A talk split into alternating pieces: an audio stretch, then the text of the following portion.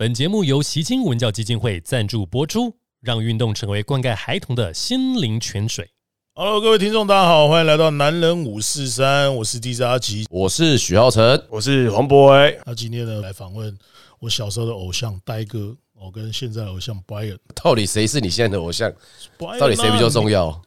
对我来讲，两位都蛮重要的。哇塞，對對對，果然是现在全台湾最知名的 DJ、啊。没有没有，两岸四地。哦，还有现在疫情解封了，所以变成两岸四地的。对对，刚刚要录节目之前，还在处理那个要去对岸工作的事情。哦，对对对，到时候有新的消息会再跟大家分享。对，如果有机会可以带着我们一起飞的话，你在国王队这么好，你现在是冠军队教练呢。我们现在只是例行赛，对啊，例行赛而已，好不好？对啊，你看那个博伟这样都没办法插话了，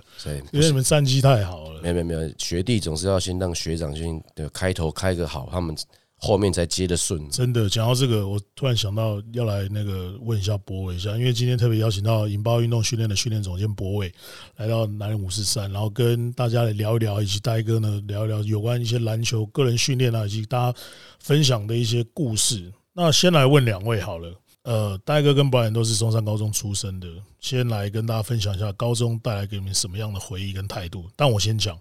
因为我是永吉国中，那我的上面学长是哲行。所以那时候我在永吉国中的时候呢，那时候我的同学现在有在打球，应该都没了，但是那个时候都去在新比较多。然后我那个时候教练就说：“哎，那个明天练球的时候会跟松山高中来对打，那他们是你的学长，他带队，然后跟找几个当时都蛮有名的明星球员。”哇靠！我一来一个大光头，哇，那个切入是犀利，我想说这是哪位？就是坐在我对面的浩呆。真的吗？我那时候有光头吗？你那时候好像是要刚进去，然后哲信好像也是要刚升高一，然后一个放假的时间，然后你就来我们学校跟我们对打。然后我那个支灵活刁钻呐，灵性后卫那个时候。其实那时候你知道我们那时候第一次我上来台北，然后进去松山高中的时候，对，我练完第一天之后，我就想要自己坐火车回莺歌，你知道吗？真的超级累的。那是因为你们那个松山高中本来就是绿色神盾放兽起家，所以在训练上面本来就比较吃重。对啊，而且那时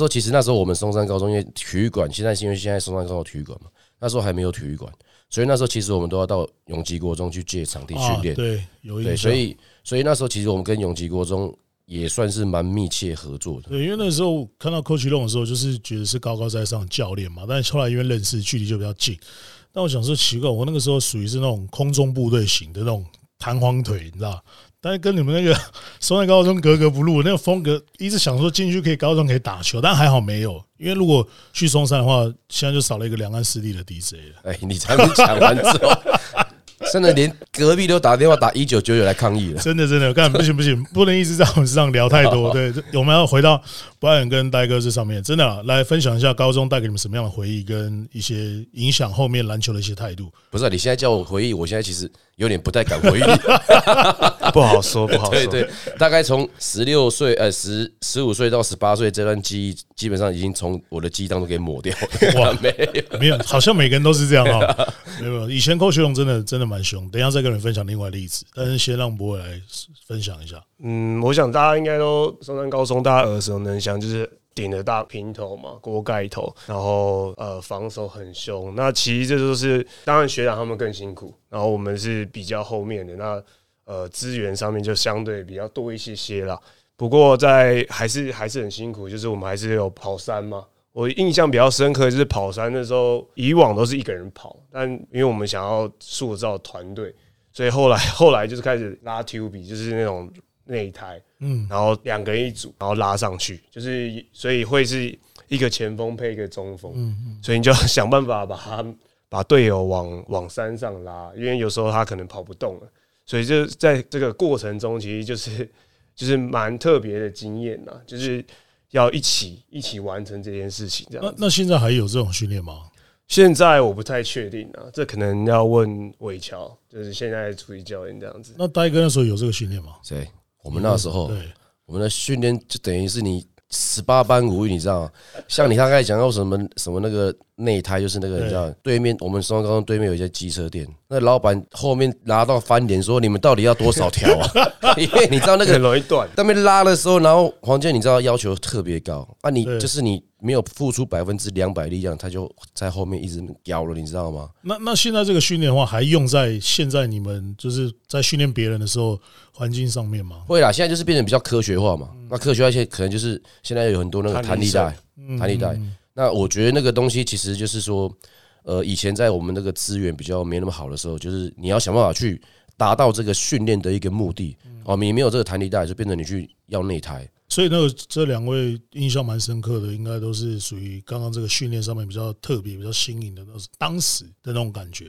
那再继续回到Bion身上，就是后来你从球员转成个人训练师之后，这是什么样的一个想法或是契机？我想那时候是我研究所啦，其实是学长引领我进来。对，就是学长那时候就是开始做引爆这部分嘛。刚刚还有另外一个就是也是学长，然后那时候是我的助理教练硕哥。对，所以学长跟硕哥就一起，那时候就是邀请我当助理教练啦，就是 camp 的助理教练。不过那时候因为我很不擅长。在那时候其实都对于训练什么都还就是不是那么擅长啦，然后跟小朋友讲话其实也有些就是有点害羞，所以那时候其实就是学长他们慢慢一步一步带我啊，然后让我开始认识如何要怎么训练要怎么安排。对，那到后来是因为我后来要去当兵，那当兵的过程中其实我就是有看到国外他们是有这个职业的，就这个个人训练的职业，然后刚好在那时候引爆办一个讲习的时候，我担任做一个算是示范员啦，所以我就对于我自己的一些动作上面我是蛮有信心的。那我也希望可以透过这样的方式去就是教给大家这样子，所以后来才慢慢想说，那我就钻研这部分，然后就开始在线上跟一些美国教练学习啊，然后后面飞去美国做进修这样子。对，那个你在这个训练上，呆哥有没有给你一些什么样的建议，或是你跟他有没有什么之间就是从球员转成训练师之间的一些过程啊互动？我觉得那时候在我进来当引爆当助理教练的时候，其实学长他们就是很算是我觉得他们对我蛮严厉的，但我觉得是很好的要求啊。你确定有严厉？他们就是应该说要求很高。我们是一个要求美式训练风格的训练，好不好？我们就是有什么话直接讲。对，那我那时候放的比较不开啦，所以学长就觉得说，对啊，就是我要再放开一点，然后试着去尝试很多事情。大哥怎么看现在博伟现在这个训练师？他一些训练的观念啊、知识，然后给一些他现在的角色的扮演，你觉得？不是，你看他从他讲话。结结巴巴，你就知道他当时候是有多害羞。他当时候其实就真的就是刚好缺教练，他那时候其实所以他是候补人选，反正没有找他这样。你看他刚才在讲说他当兵的时候可以看到影片，然后想说要怎么样。你看现在当兵的国军弟兄们有多轻松哦！原来你这种心境我懂了，就像我今天坐在这里角色是一样的。没有，但是就是那时候因为其实。博伟那时候可能就是因为刚从大学毕业，然后那时候其他在球员是不是要继续那一块，我觉得他可能有点彷徨。那我们那时候开始在成立这个引爆训练营的时候，我们就想要第一个就是 popular， 就是一个一般的大众的训练营。那再来就是我们要帮助竞技的选手，然后去能够找出更好的一个自己，开发出属于他们自己的一个技能。所以其实刚好在这一块当中，我们刚好因为博伟他从球员转成训练师这一段期间，他其实我觉得他有点，我觉得啦，可能在摸索。那我们也希望说，透过我们自己本身的经验，我们从球员退下来之后，我们也去接受 Nike 的训练营的一个指导，去学习。然后包括自己，我在松山高中也当过黄教练的助教，所以其实这样子的一个美式风格的一个指导下面，原本我自己也是很害羞的一个球员。这句话可以卡掉，这个我从来认识你到现在，我从来不觉得是这样。但是你就是要变成你要能够放开自己心胸，然后把在那个就是你教练有点变像表演者一样，所有的球员都是你的一个听众、你的观众，你要怎样把你的东西非常有条列式的，然后展现出给他们看，然后希望他们能够跟上你的一个节奏，然后也能够感染你的热情。所以我觉得这个对于博伟那时候来讲是一个非常大挑战。那现在我觉得他现在已经。慢慢的越来越好了，而且是我觉得在个人训练师这一块，其实他也受到很多选手的一个信任，我觉得这个是一个非常大的一个突破。对，这个戴哥讲的非常好，就是因为我们平常有在关注 Bion 的一些动态嘛，所以他有跟一些我们这个俗称的黄金世代这些球员啊、这些学长一起来训练。顺着戴哥的话来讲的话，就是你如何在你训练的过程当中，就是现在有一些黄金世代球员，然后包括敏哥啊、阿米这些，然后包括我们差不多年纪的德威，然后再透过你这些训练，你在跟他们相处上，或是你在训练他们的情况上，有没有像戴哥讲，就是刚开始很不好意思啊，但后来怎么转换啊，或者说你一上到球场，你就会觉得你是训练师的身份，你就会跟你平常私底下不太一样。那时候其实有机会训练敏哥，其实是因为引爆介绍的。对，那其实我一开始当然一定很紧张，因为当时我才刚接触这个个人训练，才大概1年多的时间。对，然后马上就有机会可以跟敏哥黄金世代做训练。那其实我觉得我一开始，其实到目前为止，我都是先把功课做足啊，就是我把他们的影片都尽量去看完。对，然后把我认为他们需要进步或是需要更好的地方给列出来，然后在现场或是有机会先跟他们做一些沟通，最后取得一个共识啊。对，那其实当时其实我就是把这些步骤有一步一步做好。那我想我在训练的时候其实就是很投入了。对，那当然因为个人训练其实也不太需要讲太多话。因为我其实是对一群小朋友或是一群人的时候，我可能会比较害羞，没办法就是面对大家。但是那时候选择个人训练，某种程度也是我就是对1对1的状况下，然后去把我知道的知识去传递给大家，这样子。所以你在比如说今天我是一个球员，我要找你所以Bion你帮我来训练的话，你在这个如何得到球员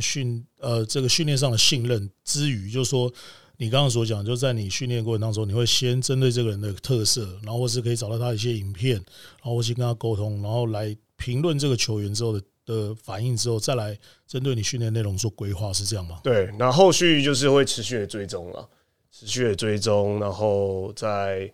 可能在他比赛的过程中，因为不会实质上碰到有机会可以练球嘛，所以我们就是会用提供他们一些我看到的影片，然后用文字叙述或是电话去做讨论，这样子。那你在这个训练师的过程当中，不管从之前刚踏入到这个行业到现在，你遇过的比较印象深刻的瓶颈，或是你比较有需要克服的一些挫折，有吗？可以跟我们所有人分享一下。我觉得比较像是，因为其实选手花时间，然后我也花时间，然后有时候可能结果没有像我们想的一样啦。那当然，选手他们可能就会比较。有一点点怀疑这件事情，对，那因为这个选手是之前在台啤的，现在在海神的吴小姐嘛，那时候其实他花很多时间，他那时候其实才刚加入就是 SBL 的时候，然后其实没什么机会，那刚好台啤那时候也人很多，但他希望可以加强自己，就是不要因为没有太多球打，然后他就不去认真的训练自己这样子，所以他就那时候就找我，所以我们那时候其实训练的非常频繁，但是他一直以来都可能都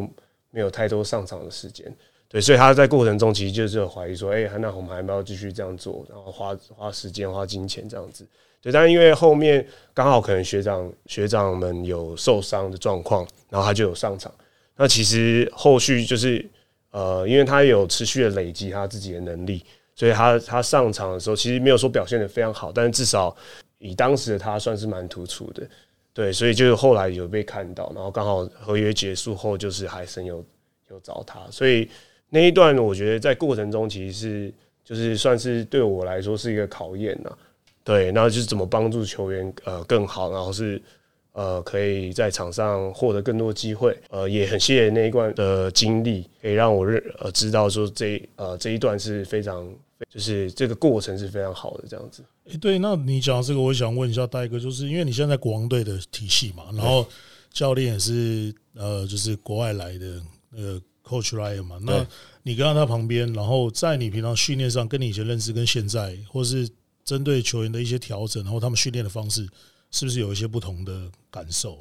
第一个，我觉得当然美式文化就是他们希望能够。做最直接的沟通，不管是教练跟教练、教练跟球员，或是球员跟球员。那我觉得这个就是在我们可能本土教练必须要去学习，但我觉得我们现在本土年轻的教练一派这个部分，我觉得算是做得蛮好，比较不像以前的教练，就是可能会有权威性。所以我觉得这一块可能是我们这几年台湾篮球的年轻一辈的教练一直在改变，而且也在学习，而且做得不错的地方。那第二个就是在于训练时间的安排上面，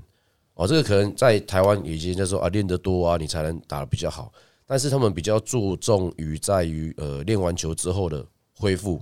跟休息。我觉得这个东西可能对于我们来讲也是一个蛮大的一个收获你知道我自己本身从双空出来，我进到体育馆进去之后，可能出来就是天黑了，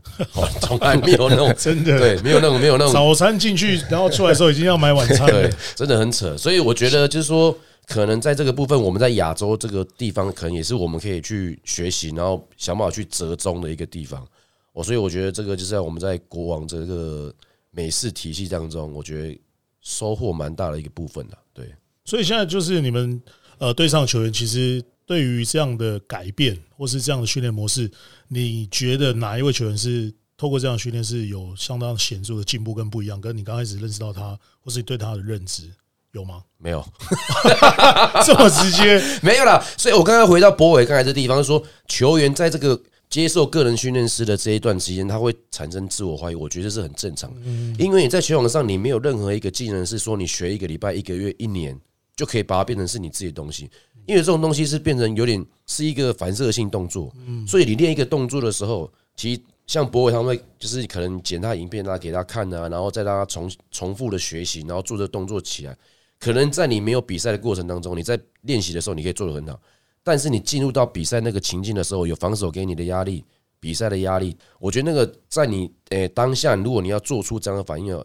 真的是需要一点时间，变成你自己要能够回馈。就是我说的回馈是说自己给自己的回馈，那在这个过程中一定会产生自我怀疑，说这样子到底练可不可以什么的。可是这个真的就是要时间来去等待，这个急不得了。对，就是戴哥讲，其实这个就是比方透过训练，身体不断的累积记忆，对，然后当你遇到这状况的时候，不断的堆叠你这个记忆之后，你就可以反射性的做出这样的动作。那因为像这几次台湾其实很流行请一些外国的训练师来，然后给大家做一些观摩或是学习。那在这个部分，博伟这边有没有什么比较特别的？因为我好像知道，你有去赴美训练嘛，然后国王队的有一些训练球员有去接受一些 Kobe 的训练师、老邦训练师，然后跟Drew Helen 他们这种一起来做这个训练。去年底他们又来台湾来办一些活动，你分享一下这个部分，有没有什么比较特别或是喜欢谁的风格？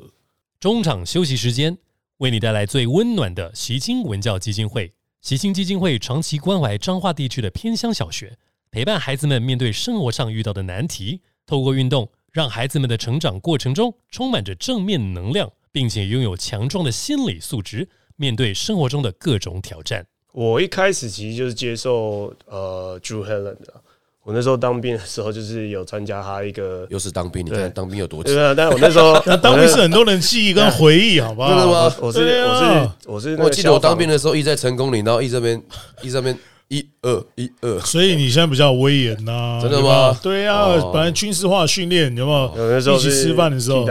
替代役，消防的，对，所以在救人之余，就是看一下训练的东西这样子，对，所以那时候就是有参加他的一个。培养教练、培养训练师的一个计划，对，然后就是有跟他一年的互动，就是他会给一些影片嘛，然后我们会做一些每个月的线上一些讨论，针对可能训练上面的东西，或是一些未来他一些发展的东西，他会给一些回馈啦。对，那我一开始选择他，其实是因为我觉得他的训练方式跟我理想的训练方式会比较像，就是他其实是比较。实战就是他会告诉选手说现在的状况是长什么样子，然后会把人就是他会用透过人的方式去把位置去堆满，也就是说就是一般做动作啦，很多都是只是做动作，但其实动作之余，你可能旁边会有在比赛是有10个人嘛，然后有可能有4个人，一个人手球，然后其他人是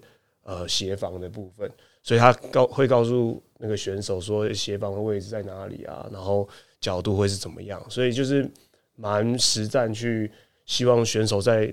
他在比赛中的位置去做到训练这样子，所以那时候我就蛮喜欢他的训练，然后也喜欢他就是比较系统化 的教学方式，所以我就开始就是买他的课程，然后去学习。然后刚好有这个机会，就是在 那一年的6月暑假，我就暑假前我就飞过去找他，然后就是有陪看他训练一些 NBA 球员，然后也有一些是准备选秀，那时候是 RJ Baron 就是准备选秀的一些选手，然后就是看他们从早上，他们也是从早上8点Drew 就是从早上8点就是1个小时换一批选手，然后一路练到晚上6、7点这样子，就每一天都是跟着他做一些传球啊、防守啊，对，然后就是帮忙他在这边，其实也学习到蛮多，就是他在训练上面的安排跟选手的互动这样子。那我想要问一下两位，就是刚刚博伟提到这个的话，显然就是他的这些的课程的安排是他的特色嘛。那呆哥，你在训练上面，你个自己的特色是什么？我个人特色，对。就轻松自然没有，但是我觉得我现在这个个人训练这个我已经就是不是说跳脱，就是说我现在因为我现在是球队的教练团之一，那我觉得个人训练这一块就是属于教练团里面的一个成员，所以我们现在比较 focus 在整个球队的一个战术，不管是攻守，我们要怎么去做有策略性的一个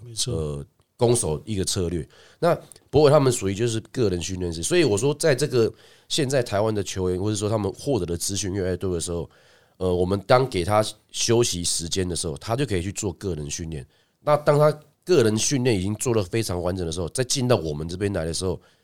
团队的训练过程当中，他就可以把他个人动作放在团队的训练里面，他就可以做得很好，所以就是我觉得这个现在的台湾篮球产业会越来越好，这个是一个正向的循环。对，所以这个就有点像是分工合作。对，然后就是大家互相细腻的搭配，然后再完美的结合。对，所以其实我之前也有跟博伟讲说，你可能要找球员稍微讨论一下，说他们的一个球队的一个战术，或是他们球队的攻守系统是怎么样。如果假如说这个教练是非常不喜欢球员在球场上一直运球，但是你个人训练的时候，你一直教他怎么运太多球，我说那你就会让球员觉得说，我在球场上回到我的母队的时候，教练一直跟你讲说不准运球，不准运球，结果你只教他很多运球。第二个是说，你要知道这个球员他的特性是什么。如果这个球员他的特性就是投篮非常的准，那你是不是要开发他很多的投篮的技巧，不是只有定点投篮？所以我觉得这个博伟现在在做这个个人训练师的时候，观察球员这一块，我觉得是做的也非常好。对，我觉得就是这个，就像比如说呆哥，其实已经讲了你的特色，就是说呆哥看了其实已经很细节，然后那个很有那个味道跟感觉，所以你在很多训练上面结合的时候，互相讨论的时候，你就可以知道这个球员他缺乏什么，或是说用在什么身上，可以直接运用在比赛上面。那你自己怎么评价你自己在这个训练上面的一些个人的符合你自己的特色呢？我觉得我现在，因为现在我主要当然非赛季的时候会是协助这些选手们嘛。那我自己觉得我的特色大概大部分给我的就是认真，大概是他们对我的就是对我的评价。对，那其实我就是把我认为就是跟刚刚有提到，就是我认为他们需要加强的地方，然后跟他们讨论，然后取得共识。那当然学长也有提到，就是其实我也会需要去了解。不管就是他们所在的球队的体系是怎么样，然后我再去做训练上安排设计。刚刚也有提到，就是因为我个人也是比较喜欢实战的训练，所以我搭配的所有的训练其实都是可能他们的战术，然后他平常会做的位置，让他跑出来之后，然后再去做最后的不管是运球终结或是投篮终结的方式。所以其实我就是看他们的比赛的影片，然后了解他们的战术系统。那我觉得跟我背景其实也很像，就是因为我可能球员出身，大概知道位置是会是怎么跑，会是要做什么样的策略，大概能理解这部分。所以在设计训练的东西，我就觉得我比较不是只是纯粹把技术交给他们，反而是可以让他们在比赛中去在这同样的位置去做到同样的动作。这也是我比较期待自己未来能让每个选手都有办法就是跟他就训练的东西，其实跟他实际上比赛的时候是做出一模一样的动作，这样子。对，你想到这个，我就想到另外一个问题，就是我知道国王队去年有去美国训练嘛，那他们的训练师都会设定一些比赛的情境，然后可能你没有达到就要重来，所以你在你这个训练上面也会这样吗？我觉得给选手们需要一些挑战嘛，就是其实这也是从像黄金世代敏哥他们这边学到的。其实他们在训练的时候，他们自己会给自己挑战，然后彼此之间，因为那时候刚好念哥啊、磊哥这些黄金世代都一起练嘛，就是彼此之间他们也会就是互相对抗的感觉。所以其实我在训练中，除了练习他们的一些动作以外，其实我也会加入一些要求跟一些挑战给他们。那我那个题外话，就是今年林书豪来到台湾之后，引领了很多的话题，尤其现在把钢铁人的战绩扶摇直上。所以我想问一下呆哥，就是这是我个人想问的，他真的可以透过他，然后把所有的公司这样串联，然后把战绩能够打得这么好？因为他来我们球队，他来我们球队冒险家打的时候，是他刚来。但你讲快一点，我想说他什么时候要去你们球队参加你们的球队了？哇塞，没有，他刚来台湾的时候，来到我们那边打的时候是输给我们，但那时候他肯定在适应。但后来他的表现，哇，连3场大三元，这个真的是大师级的存在。对，但我觉得就是他为什么可以上 NBA 的一个最主要的原因，就是说第一个，当然他的身体条件可能在受伤之后可能有大打折扣。那我们可以想象他在还没受伤之前，他的速度跟他的投篮，还有他的一些动作是有多么的敏捷。那第二个，我觉得就是跟他的球商有很大的一个关系啊。对，因为其实你看他有时候大三元不是只有就是他得分好，他还有篮板，还有助攻。那助攻这个东西会比较难的是在于他的队友必须要投得进，他才会有助攻，所以。我觉得在一开始的时候，他可能跟他们球队的一个配合，他还在观察他们球队的一个状况。等他熟悉的所有球员的一个动作之后，他就可以很轻松把他球队的一个整体的攻势给串联起来。所以我觉得就是说，包括博伟他在转这个训练师，我觉得后卫在这个方面其实有比较大的一个吃香的地方，是说，当你在球场上打后卫的时候，你基本上你都会在观察你的队友跟对手，所以。这也会再符合到训练师，他就必须要观察他自己本身服务的选手所有的动作，所以我觉得这也是博伟他现在可以做的还不错的一个。但是回到刚刚我们讲的那个林书豪回来台湾之后，你跟他训练，从他身上有没有什么一些感想，或是得到一些什么收获？哦，我在这边先澄清一下，就是我没有训练他了。哦，对，一起回来跟他，大家都有一些误会这样子，我只是就是算帮他。做一些防守一样，就是帮他传球这样子，对。然后我觉得我其实获得蛮多收获的。第一个就是因为他是自己设计他的训练的东西，所以他很明确的了解他自己要的是什么，跟球队要的是什么，对。然后再来就是他在训练的过程中，其实他的完成度很高，就他自己的自我要求很高，就是如果这一球一直连不进的时候，他就会缓下来，然后一直告诉自己要怎么样去做，就是我觉得他一直能够成为一个非常好的顶尖的球员，其实他自我的意识很高，就他知道他要怎么样让自己变得更好，然后他知道要他自我要求很高，然后他知道他需要的是什么，对，然后他不断的透过就是用语言的方式提醒他自己说，可能要蹲低一点，或是。要稳定一点等等的，我觉得就是他个人是非常对于训练，就是即使没有说练很长，但他在这1个半小时的时候，他是完全投入在这上面，然后他很了解自己要的是什么，跟他自我要求很高。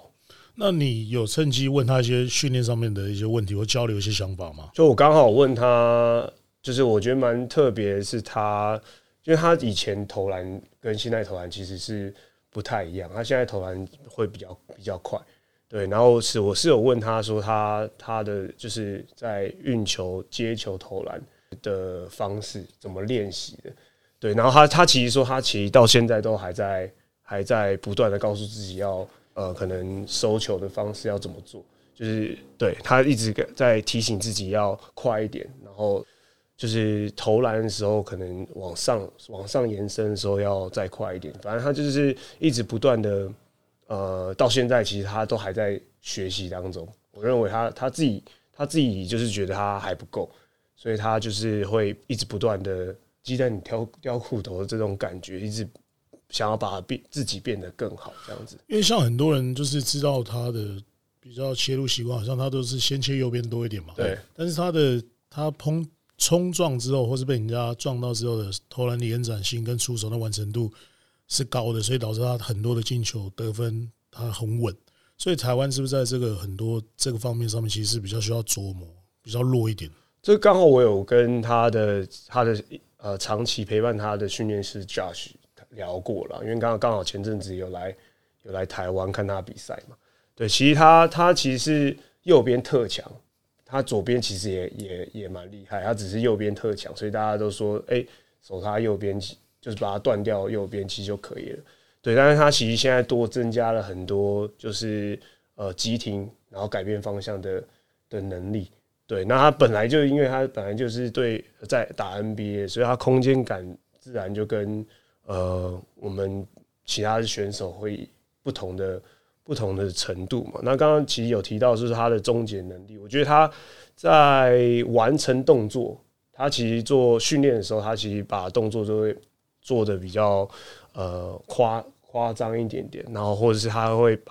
就尽量的把动作完整，就即使被犯规或是被打到，他还是会想办法把球投进，或是他把动作会做就完整的延展出去这样子。那在你训练师的这个生涯过程当中，有没有印象最深刻的球员？还是就是他？就是你应该说，对你训练上面印象最深刻球员，因为你跟林书豪其实是陪他练习，并不是训练他。那如果跳开这个部分的话，你印象最深刻的有？节目进行到尾声，再次感谢习清文教基金会用运动培养孩童团队合作的精神，茁壮强健体魄。